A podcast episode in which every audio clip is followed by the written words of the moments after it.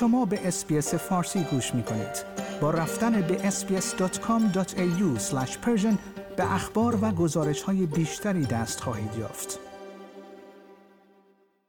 بر اساس گزارش وزارت امور خارجه و تجارت 20 استرالیایی تا حدود ساعت 6 صبح امروز از مرزهای غزه عبور کردند در حالی که بیش از 60 استرالیایی همچنان آنجا محبوس هستند.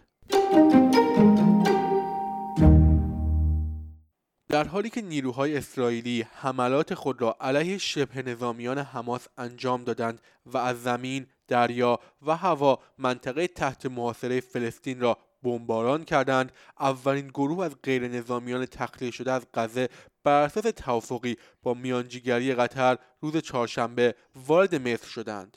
به گفته وزارت امور خارجه و تجارت استرالیا یا همان دیفت 20 استرالیایی تا حدود ساعت 6 صبح از مرز عبور کرده بودند. اما بیش از 60 نفر همچنان در غزه محبوس هستند.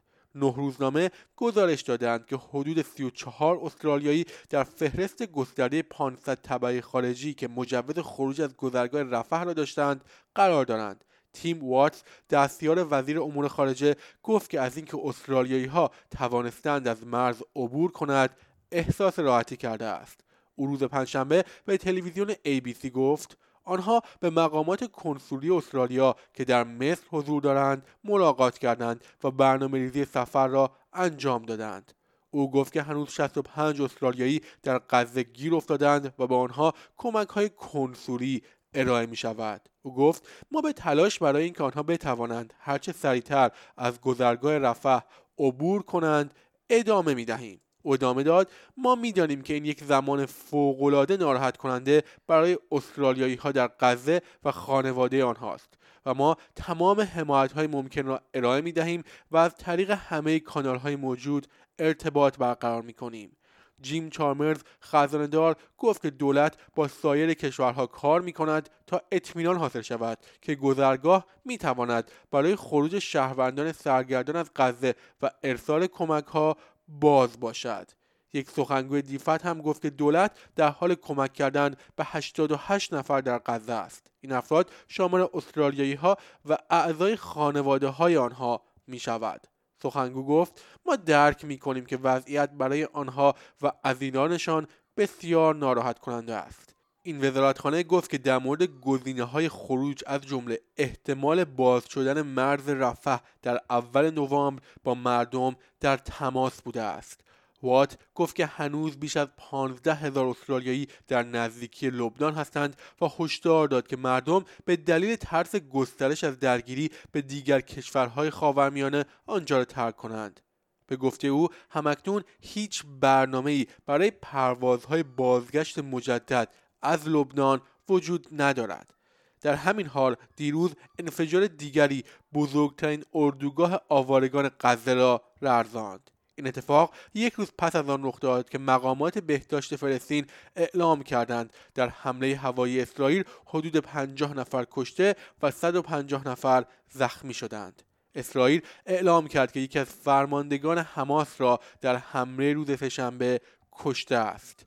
حساب حقوق بشر سازمان ملل در اکس نوشت با توجه به تعداد بالای تلفات غیر نظامیان و مقیاس ویرانی در پی حملات هوایی اسرائیل به اردوگاه آورگان جبلیا ما نگرانی جدی داریم که این حملات نامتناسبی هستند که می توانند جنایت جنگی محسوب شوند. ارتش اسرائیل بعدا بیانیه ای صادر کرد و گفت که جنگنده های آنها بر اساس اطلاعات دقیق به مجتمع فرماندهی و کنترل حماس در جبلیا حمله کردند و رئیس واحد موشکی ضد تانک این گروه را کشتند. افرادی که مصر منتقل شده بودند از زمان شروع جنگ بیش از سه هفته پیش در غزه گرفتار شده بودند. مقامات گفتند که آنها از طریق گذرگاه مرزی رفح خارج شدند و تحت بررسی های امنیتی قرار گرفتند. دکتر فتحی ابوالحسن دارنده پاسپورت آمریکایی شرایط غزه را جهنمی توصیف کرد و گفت ما چشمان خود را بر روی افراد مرده باز می کنیم و چشمان خود را روی افراد مرده می بندیم.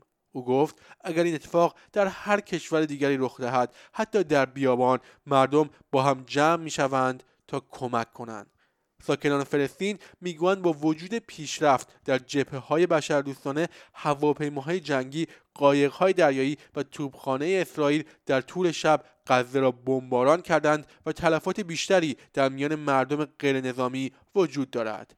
عزیزالدین لولو دانشجوی پزشکی که در بیمارستان الشفا در غزه کار می‌کرد از خود در حال قدم زدن در راهروی مملو از کودکان خوابیده که در برابر بمباران پناه گرفته بودند. فیلم گرفت. او گفت من می توانم زخم ها را التیام بخشم. می توانم خون ریزی را متوقف کنم. نمی توانم سرمای بدن این کودکان را درمان کنم. آنها در خواب می و چیزی برای پوشاندن ندارند. زمستان در راه است.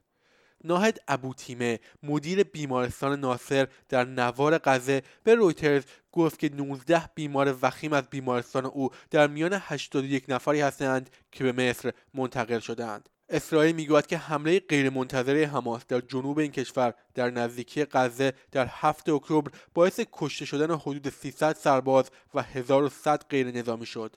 وزارت بهداشت غزه می‌گوید که از آن زمان تا کنون حداقل 8796 فلسطینی در این منطقه باریک از جمله 3648 کودک در حملات اسرائیل کشته شدند.